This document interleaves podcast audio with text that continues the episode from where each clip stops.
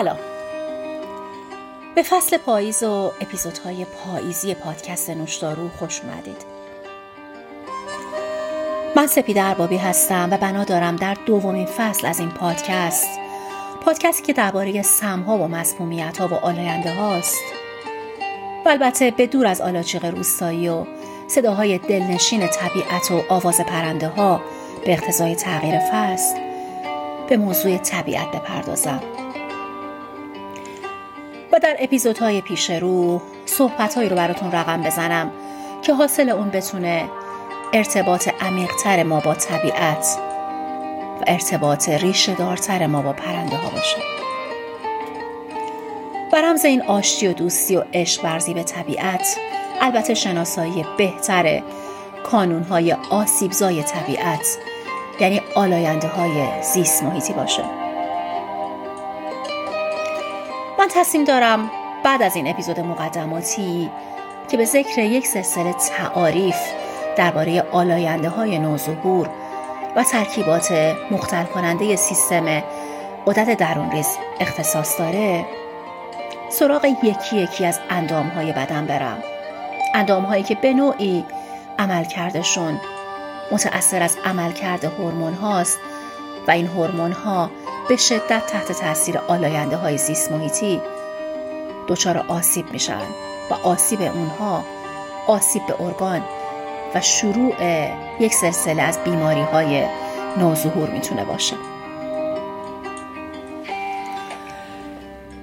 پس همونطور که از این مقدمه کاملا واضحه، موضوع این اپیزود قراره درباره عوامل مختل کننده سیستم غدد درون ریز یا Endocrine Disrupting Chemicals یا ای دی سی باشه. این ترکیبات که سرمنشأ خارج از بدن دارند و به دست خود ما سنتز میشن و مشخص نیست از چه زمانی رد پاشون تو زندگی ما به اثبات رسیده، ولی تاریخچه شناسایی و تحقیقات اونها به نیمه دوم قرن بیستم برمیگرده و اولین بار در دهه نود میلادی نامگذاری جدی برای اونها صورت گرفته و به گروه جدیدی از سموم دسته‌بندی شدند. کارشون اختلال در عملکرد طبیعی هورمون‌های بدنه، یعنی یا شبیه اونها عمل می‌کنند یا سنتز و ترشح اونها رو کم و زیاد می‌کنند یا دفع اونها رو کم و زیاد می‌کنند یا نقل و انتقال اونها رو کم و زیاد می‌کنند. حاصل این مداخله های نامطلوب و آسیبزا شروع روند بیماری هاست. بیماری هایی که میتونن از جنس ناباروری، اختلالات جنسی، سقط های خود به خودی یا ناهنجاری های مادرزادی با سرمنشأ دوران جنینی یا قبل از اون باشند. بیماری های سیستم عصبی میتونن باشند. اختلالات جدی در عملکرد غدد درون ریز و بالا رفتن خطر ابتلا به دیابت، اختلالات عملکرد تیروئید و پاراتیروئید میتونن باشن. سیستم ایمنی ما هم مسئولیتی در برابر این عوامل نداره و تغییر در عملکرد سیستم ایمنی، تضعیفش یا برانگیختگیش، هر دو میتونه سرمنشأ طیف جدیدی از بیماری‌های نوظهور باشه.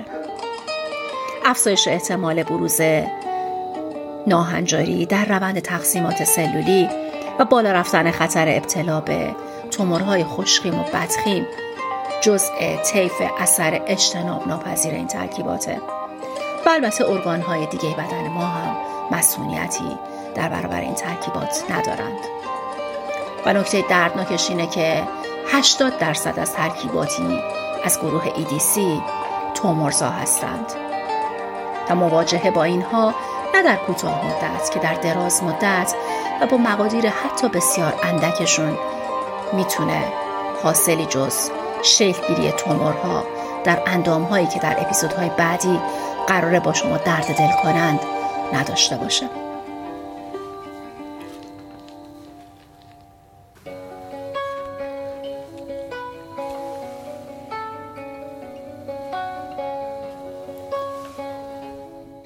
سوالی که ممکنه ذهن ما رو قلقلک بده اینه که اساساً اینا کی و چه شکلی وارد زندگی ما شدند.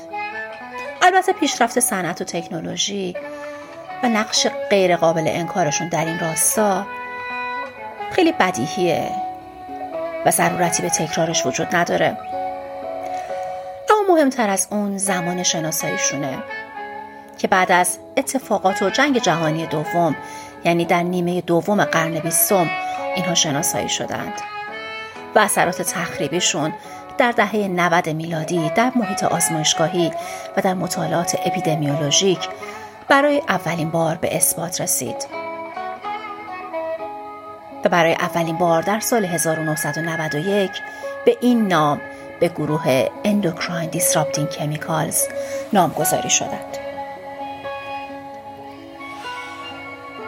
حجم تولید اینها، حجم تخلیه اینها به زمین بیگناه ما به چه شکله؟ تخمین درستی واقع بین اگر باشیم وجود نداره، اما در سال دو هزار و نوزده اتحادیه اروپا یه تخمین خیلی دردناک زده و گفته که سالانه دویست و یازده میلیون تن مواد مضر و خطرناک داره به محیط زیست ما تخلیه میشه. این مواد حدوداً هشتاد هزار ساختار شیمیایی شناخته شده دارند که از بین این هشتاد هزار ساختار شیمیایی شناخته شده صد تا ماده هست که اونها قطعاً ای دی سی محسوب میشن. ای دی سی ها ساختار شیمیایی یکسانی ندارند، ساختارهاشون خیلی متفاوته و نحوه پراکندگیشون هم در کره زمین، کره بی پناه ما، خیلی متفاوته. اونا هم در ساختار آفتکش ها ورود پیدا میکنند، هم در ساختار وسایل و ابزارهای پلاستیکی که ما استفاده میکنیم، در ظروف ما، در اسباب بازی ها، در وسایل الکترونیکی، در وسایل بهداشتی، در ترکیبات بهداشتی و آرایشی، در منسوجات، در لباس‌ها، در داروها، هوای استنشاقی، در آب آشامیدنی، در هر چیزی میتونن رسوخ و نفوذ پیدا بکنند. این که ما فکر کنیم فقط از راه خوراکی ممکنه در معرض اونها قرار بگیریم، تفکر اشتباهیه. مواجهه‌های پوستی، مواجهه‌های استنشاقی، راه‌های دیگه‌ای از مواجهه با این ترکیباتن. دلیل ورودشون میتونه صنعت باشه. بنابراین زندگی در محیط‌های صنعتی ما رو در معرض بیشتری نسبت به این مواد قرار میده.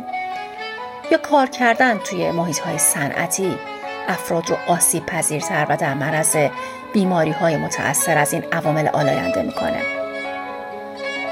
فعالیت‌های کشاورزی، سوم دفع آفات، کودها، به خصوص مواد نگهدارنده، قارچ‌کش‌ها برای نگهداری طولانی مدت مواد غذایی و خیلی از محصولات کشاورزی و ترکیبات گیاهی که ما با اونها اعتماد میکنیم و اثرات فیتو استروژنیک دارن، میتونن تاثیرات اندوکراین دیسراپتر داشته باشن.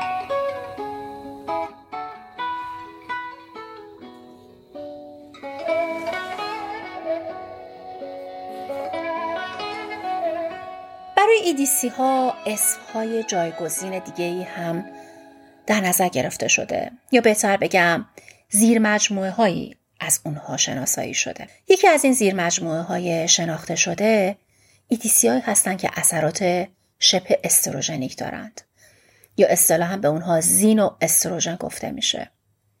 بنابراین خیلی طبیعی و بدیهیه که بتونن اثرات هورمون جنسی زنونه رو تقلید بکنن و این تقلید هم برای زنها گرون تمام میشه و هم برای مردها.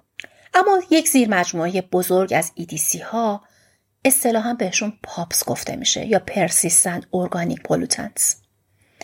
ویژگی اینها موندگاری اثرشون و تأثیرات طولانی مدتشون در طبیعت به عمر چند دهه است. اونها چون چربی دوست هستند، بافت‌های چربی موجودات زنده رو برای موندگاری طولانی انتخاب میکنند. بنابراین دهه‌ها میتونن در بافت‌های چربی، اگر عمر آدم‌ها یا موجودات زنده اجازه بده، باقی بمونند و به این ترتیب استفاده از بافت‌های چربی حیوانی میتونه سرمنشأ ورود اضافه تر این ترکیبات به بدن انسان باشه. تاثیرات پاپس به تنهایی یا در کنار اون هشتاد هزار ماده‌ای که گفتم یک وضعیت پیچیده‌ای رو ایجاد میکنه که اصطلاحاً بهش کوکتل افکت گفته میشه. اثر کوکتلی. کوکتل افکت میتونه اثرات تجمعی یا ادیشنال باشه و وقتی اتفاق بیفته که یک به اضافه یک حاصلش دو باشه. کوکتل افکت میتونه به شکل سینرژیستیک باشه و وقتی اتفاق بیفته که یک به اضافه یک یه عددی بیشتر از دو باشه. و کوکتل افکت میتونه کومولتیو یا تجمعی باشه و وقتی اتفاق میفته که یک به تنهایی یا دو به تنهایی به مرور زمان تبدیل به ده، به صد، به هزار و به میلیون بشه. و طبیعیه که هر کدوم از این اثرات ادیشنال یا سینرژیستیک که براتون گفتم میتونن شکل کومولتیو هم داشته باشند و در دراز مدت اثرات پیش بینی نشده، شناخته نشده و غیر قابل پیشگیری رو از خودشون اعمال بکنید. اما شک نکنید که از بین خطرات گسترده این ترکیبات و تهدیدهایی که برای اندام‌های بدن دارند مهمترین و غیر منتظره ترین اثرشون تاثیراتشون روی شکلگیری تومورهاست. ما طیفی از تومورها و سرطانهامون، منظور از تومورها تومورهایی که میتونن هم خوشخیم باشند، مرتبط با این ترکیبات هستند و همونطور که ابتدای بحث اشاره کردم هشتاد درصد این ترکیبات تومورزا هستند. بیشترین بافت‌هایی که از ای دی سی ها آسیب می‌بینند بافت پستانه، بافت پروستاته، بافت تیروید و رحم و تختان و بیضه و پانکراسه و همونطور که سرطان در این اعضا میتونه شیوع بالایی داشته باشه، باید گفته بشه که سرطان‌های این اندام‌ها جزء ده سرطان شایع در سطح دنیا هستند. و شروع داستان رابطه علت معلولی ای دی سی ها با سرطان، با این سرطان هایی که در این اندام ها اتفاق میفته به چهل سال پیش برمیگرده. یعنی سال هزار و نهصد و هشتاد وقتی که اثرات دی دی تی که یک آفتکشه و یک سم ارگانوکلور است برای اولین بار شناسایی شده. خب اندوکراین دیسراپتر ها یا ای دی سی ها نورو اندوکراین دیسراپتر هم هستند. یعنی مداخله شدید در متابولیسم و سنتز نوروترانسمیترها و نوروهورمون‌ها دارند و به واسطه همین مداخله است که میتونن در تولید، ترشح و توزیع، متابولیسم، دفع و اتصال هورمون‌های طبیعی بدن به رسپتورهاشون نقش بی‌بدیلی داشته باشند. تأثیرات اینها منحصر به یک نسل نیست و اصطلاحاً next generation effects اثریه که کاملاً برای اینها بدیهی و تعریف شده است. در واقع آسیب‌های عضوی ناشی از ای تی سی ها میتونه تبدیل به بیماری‌های مزمنی بشه که این بیماری‌های مزمن نه همیشه اما میتونن به نسل‌های بعدی هم انتقال پیدا بکنن. در حال حاضر موضوع ناباروری یک موضوع روز در دنیاست و همه دنبال عوامل اتیولوژیک و دلایل ریشه اون هستند.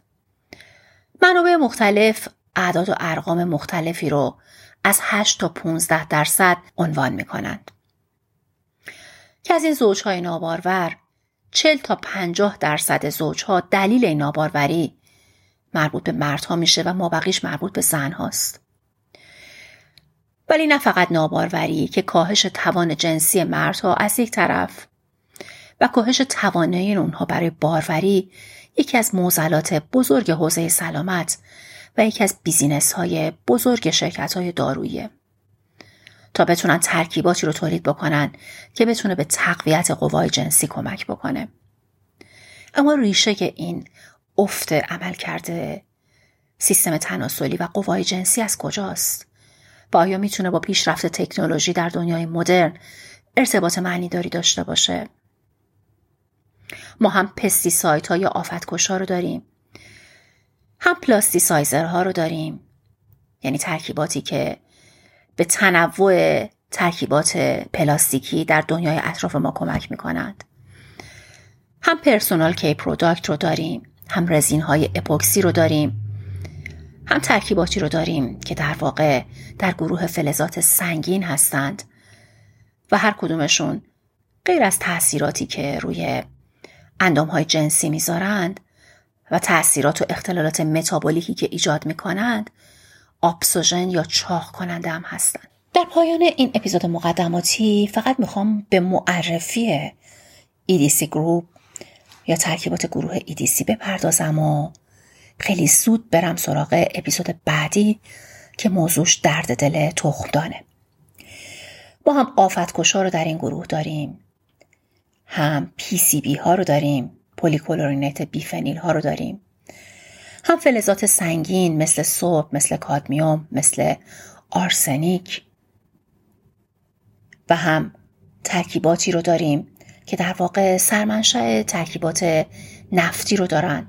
هیدروکربن ها رو داریم، پلیسایکلیک آروماتیک هیدروکربن ها یا اصطلاحاً پی ای اچ ها رو داریم، حلال های آلی رو داریم، فنول ها رو داریم، پرفلورینیتد کامپاند ها رو داریم، فتالات ها و استر هاشون رو داریم، ترکیباتی رو داریم که ضد اشتعال هستند، اصطلاحاً بهشون فلیم ریتاردانت یا اف آر گفته میشه، دایوکسین ها رو داریم و بسیاری از املاح و نمک ها رو داریم. پس بریم و بشنویم ببینیم که تخمدان، بیضه، پستان و اندام‌های دیگه چه درد دلی دارن که اون درد دل‌ها شاید بتونه برای شماها شنیدنی باشه.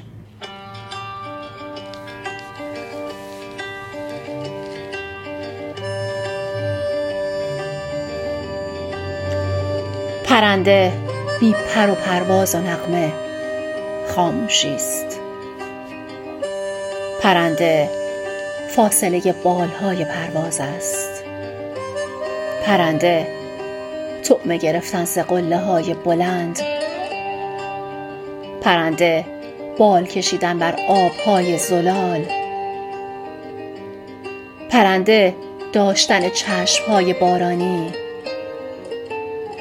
پرنده خواستن آسمان درون دل است. پرنده کوچ، پرنده لانه به شاخ فصول بنهادن. پرنده عابر همواره خطر بودن. پرنده خون گرفتن به میله های قفس. پرنده شوق رهایی. پرنده آواز است. پرنده چیدن گلبرگ های ناپیدا. پرنده رد شدن از مرزهای ممنوعه. پرنده سینه سپردن به خال سرخ بلا. پرنده طرح دلاویز نام آزادی است.